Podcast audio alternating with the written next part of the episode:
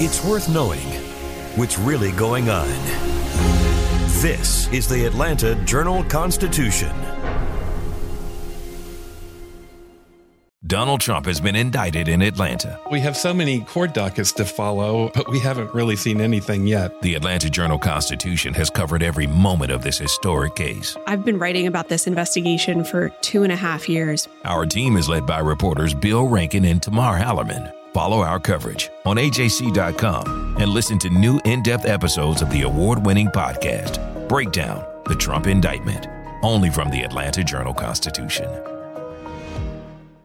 You all can learn something new by subscribing to the Atlanta Journal Constitution's new newsletter called Unapologetically ATL. It's all about the people, the events, and the entertainment happening in metro Atlanta that black people might want to know about. So subscribe today at www.ajc.com slash unapologetically ATL.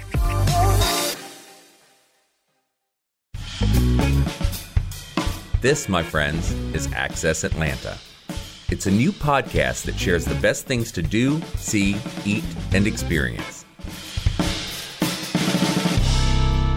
Welcome to Access Atlanta. I'm your host, Shane Harrison, and this week I'm welcoming back one of our frequent guests, Melissa Ruggieri. Hi. It's great to have you here again. Well, thank you. And this time we're actually talking about something a little different, not like, you know, stuff that's coming up or Right, lists of things, or right. it's an actual story. Yes, and it is something that you can do as we are a Things to Do podcast, but uh, it's a lot more than that.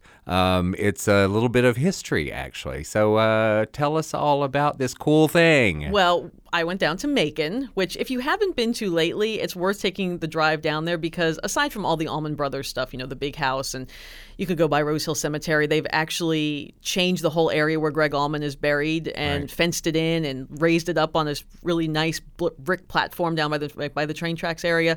It's worth going to see that in itself, but Macon is synonymous with Southern rock Yeah. and synonymous really with the Allman Brothers and Capricorn Records was a big reason why and Capricorn Studios was a big reason why Mm-hmm. and Capricorn Studios has reopened and it's a partnership with Mercer. Mercer actually uh, Mercer University actually owns the building. Mm-hmm. So it's Mercer Music at Capricorn now and they had their big grand opening I mean, the the soft grand opening, if you will, earlier this month, and they're going to be opening to the public on January second. And you can go for tours of the studio. You can check out the museum. There's a Capricorn Records Museum or Capricorn Music Right. Museum that's upstairs as well. It's 1,200 square feet. They've got all kind of digital interactive things. They took some cues from the Grammy Museum in L.A. and there's a big mural of Wet Willie on the wall. Yeah. and, and just like interesting things about. So Phil Walden was the guy who started Capricorn Yeah. Records, and you know the the history does go very deep and complicated.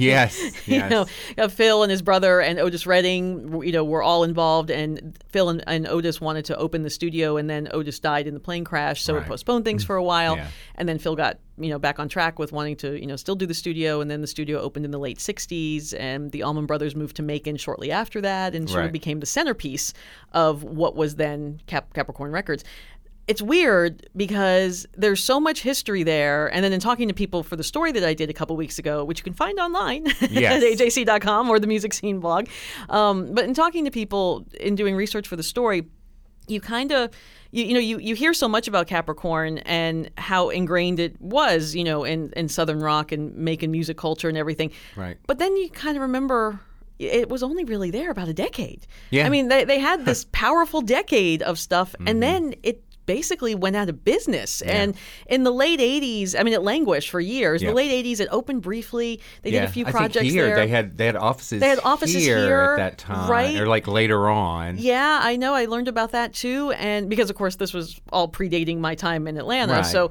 just having you know studied music over the years and known about you know music history, I knew about the Capricorn story, but I, I hadn't realized that the that the studios were dormant for so long, and then Capricorn Records restarted in the '90s with Widespread mm-hmm. Panic and 311 and a. Yep. couple a couple other bands that were on that because I, I remembered when that happened. But the building was really in disrepair, and it you know it was on the places in peril list. It, Yeah. the roof was about to cave in until they got some money from a foundation, and you know I mean it, there's a good chance that this building, this piece of history, would have just been Yeah. demolished. Well, which happens to far too many Yes. things, sadly. Yeah. Yes, and it's nice that there were many people involved in, in getting it to this point for Mercer to even buy it. So it's you know of course they deserve the credit for renovating everything, but you know to get to that point there were a lot of other people involved that you can read about because like I said it's very detailed.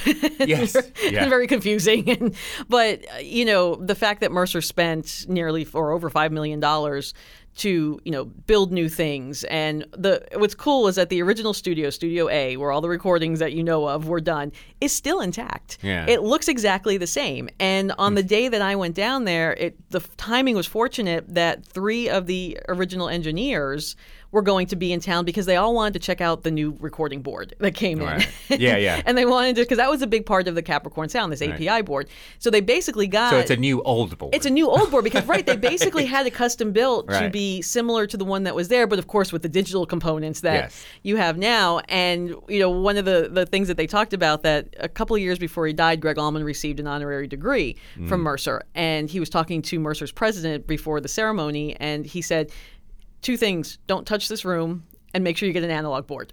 Yeah. and so Right. they made sure to stay true to both of those. And it's cool to walk in that studio and see like the wood paneling on the walls and sort of this maroon color burlappy stuff, you know, Right. soundproofing things. And then the isolation booth has these roof shingles layered over Yeah. it. And all, you know, the curtains are the same. They just Right. sent them out to be cleaned, you know, when I was there. But but talking to these these three guys, um, these three engineers who were there, um, it just it, it was just kind of cool just to hear some of their recollections of what it was like to be there at the time although most of them didn't want to talk about anything they said that they didn't want to like give away stories or they were Right. afraid they might offend people who were still alive Right. you know they told me a very good story about Dickey Betts accidentally spilling his drink on the console but then asked if I could keep that out of the story since since Dickey is still with us Right, but right. it wasn't that bad you Yeah, know? yeah. but there's so much history there and I talked to Chuck Leavell for the story too because of course you know he's got great history with the Allman Brothers Yeah. and, And lives in Sea you know, Level and sea level and is in Macon and- and yep. you know all those things and you know Chuck said his hope is and this is their hope at Mercer too that this moves on to more generations and they want young people to be able to to use the, the studio to learn about recording Mm-hmm. they have built this 12 room incubator that Mm-hmm. connects to the building so like everything's kind of it's on the same block it's on you know nothing's moved Right. but they've just added on to what was there renovated you know the, the previous structures and this 12 room incubator is really cool because for a couple hundred bucks a month, I mean, it ranges, you know, starts at like $200, you can rent a room about the size of a small office that mm-hmm. you can rehearse in. You Right. can, it's not, you know, they're all soundproof. You can keep your gear in if you just need a storage space.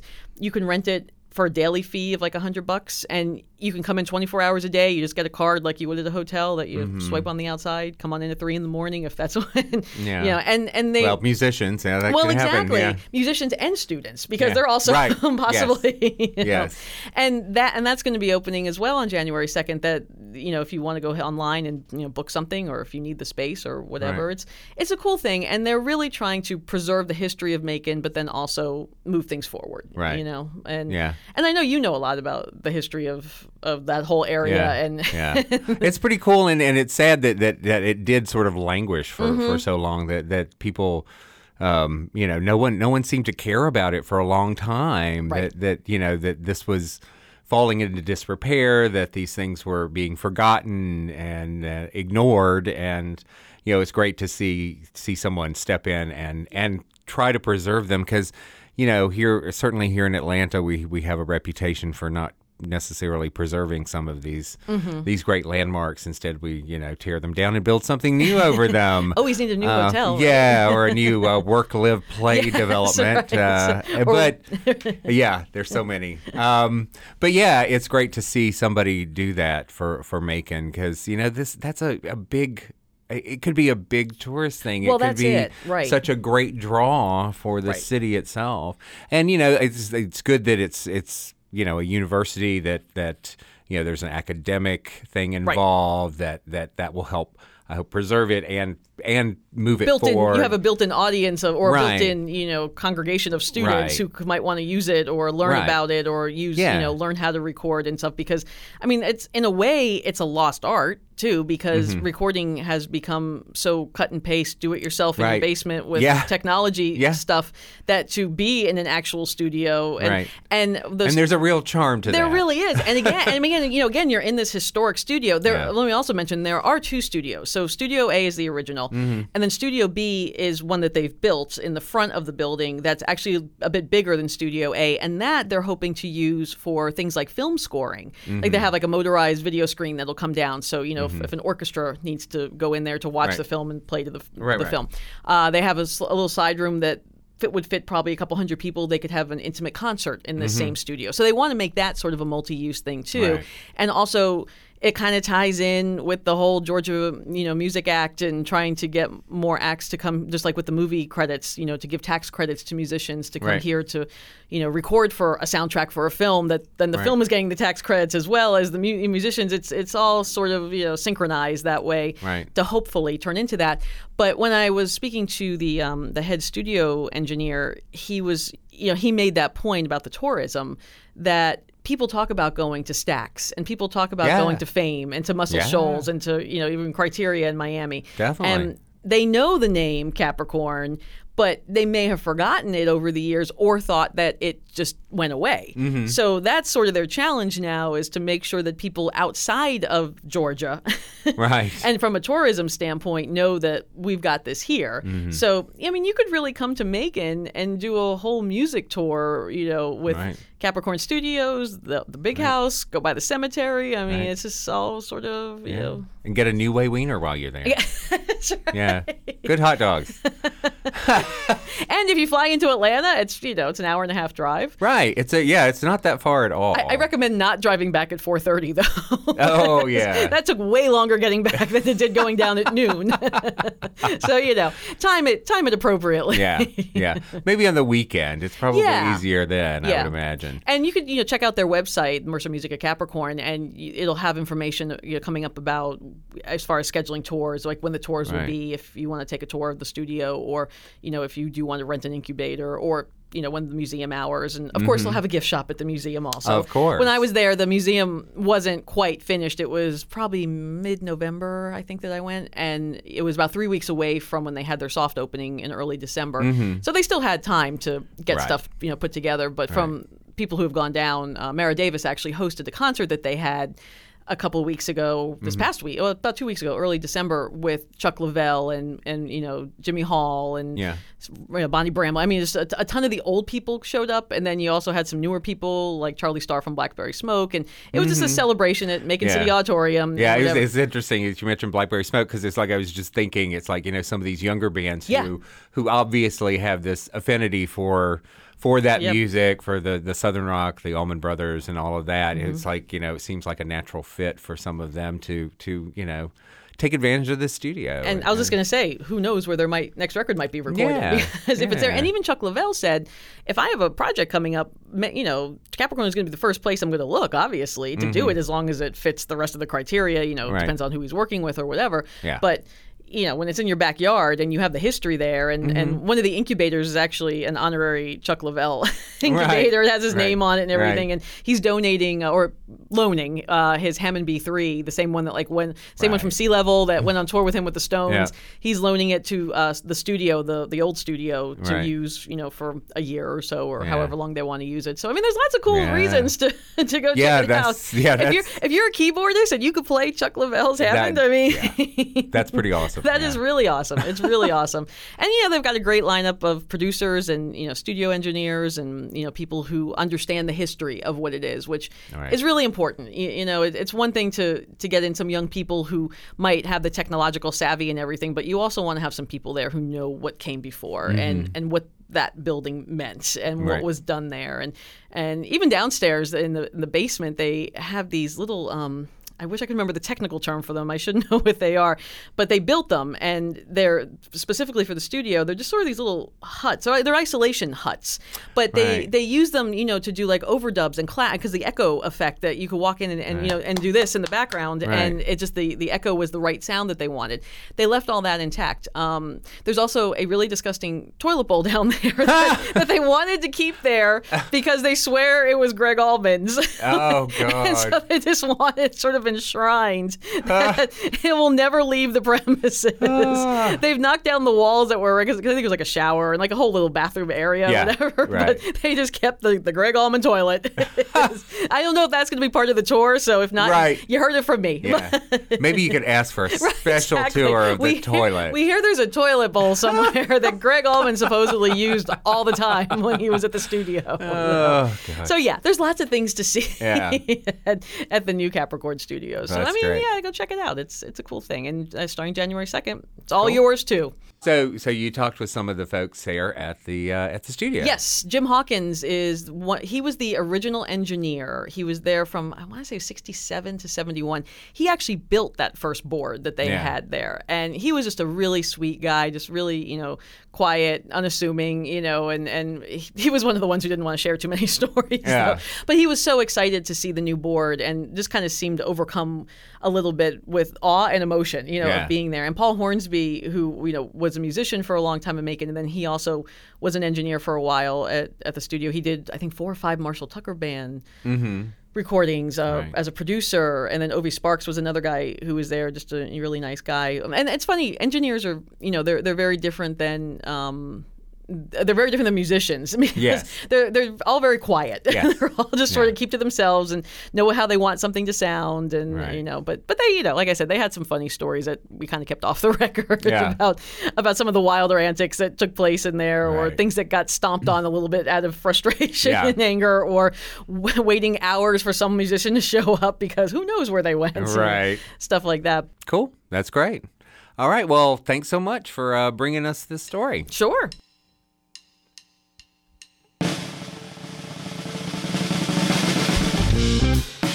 Let's see what's happening in and around Atlanta over the next 10 days. Fernbank Museum of Natural History hosts two floors of twinkling, beautifully decorated trees, showcasing celebrations around the world for the ninth year of the enchanting Winter Wonderland exhibition. This holiday inspired exhibition and programming series features trees and other displays decorated by local cultural partners that recognize celebrations including Christmas, Hanukkah, and the Festival of Lights as well as traditions and practices like origami, indigenous art, and national symbols. The exhibition continues through January 6th and is included with general admission to the museum, which is 18 to $20. The Fernbank Museum of Natural History is located on Clifton Road between Atlanta and Decatur. Get directions and more info at fernbankmuseum.org. In A Tuna Christmas, two actors portray all of the folks of the small Texas town of Tuna as it celebrates the holiday in the latest production from Georgia Ensemble Theater.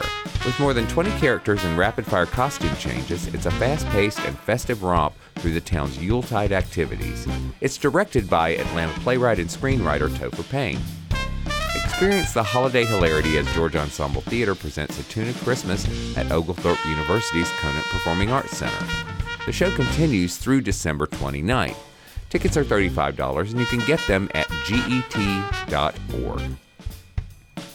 The Allman Betts Band comes to the Buckhead Theater on December 30th, and those names should sound very familiar. The band's formation was announced in November of 2018, but its roots go back much further. Following the death of his father Gregg, Devon Allman organized a tribute show at the Fillmore in San Francisco, which included guitarist Duane Betts, son of Dickey Betts. Following that gig, the two sons of Allman Brothers band mainstays would tour together in their separate bands, but would soon decide to pool their talents and call in Berry Duane Oakley, son of the Allman Brothers band's founding late bassist, Berry Oakley. In June of this year, the band released its debut album, Down to the River, which included contributions from former Allman Brother and current Rolling Stones keyboardist Chuck Leavell. Check out what the next generation of a Southern rock dynasty can do as the Allman Betts Band comes to the Buckhead Theater on December 30th at 8 p.m. Tickets are 35 to $40, and you can find those and more info at thebuckheadtheateratl.com. Cruise through a life size storybook featuring Priscilla the Pig and her friends. The Pink Pig is a holiday tradition, first at Rich's downtown, now at Macy's in Lenox. For five decades, the Pink Pig has been a treasured monorail ride that gets little ones and Atlantans of all ages in the holiday spirit. In the 50s, Rich's department store in downtown introduced Rich's Pink Pig, a monorail ride on the roof of the store that gave riders a bird's eye view of the toy department. Now, the Macy's Pink Pig. The ride takes off atop Lenox Square Mall and offers a colorful storybook adventure. Macy's Pink Pig continues through January 5th, and each ride costs $3 with discounts for multiple tickets. Two rides are $5.50, three rides are $7.50. Pink Pig is at Lenox Square in the upper level parking deck at 3393 Peachtree Road. Go online to check out more about Macy's Pink Pig. Just Google Macy's Pink Pig and you'll get all the info.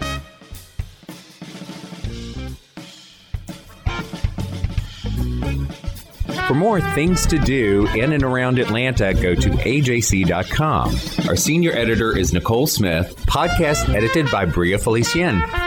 Music by Bo Emerson and Billy Gewen. And I'm your host, Shane Harrison. Join us next week for more Access Atlanta.